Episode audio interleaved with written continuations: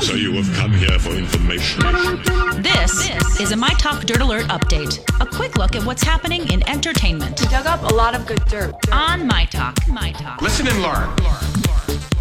Well, Norm MacDonald has apologized for his statements that he made yesterday on the Howard Stern show, where he uh, likened what he had previously said in the Hollywood Reporter as being like someone with Down syndrome. And so Norm MacDonald clarified his statements today, saying that uh, he didn't mean to say what he said and he immediately regretted it.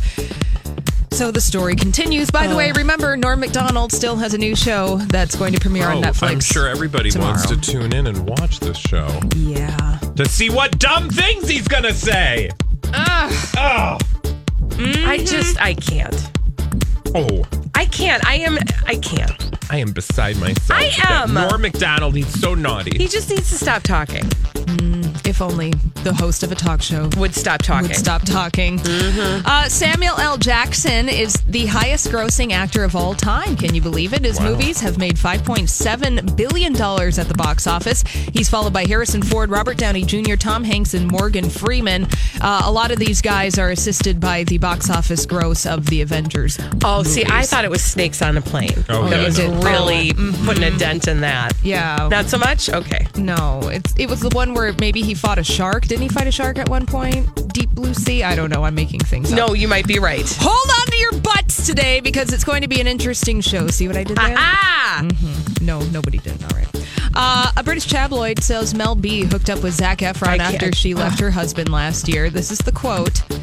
Neither saw it as long term, but there was chemistry there. Mel thought Zach had an amazing body.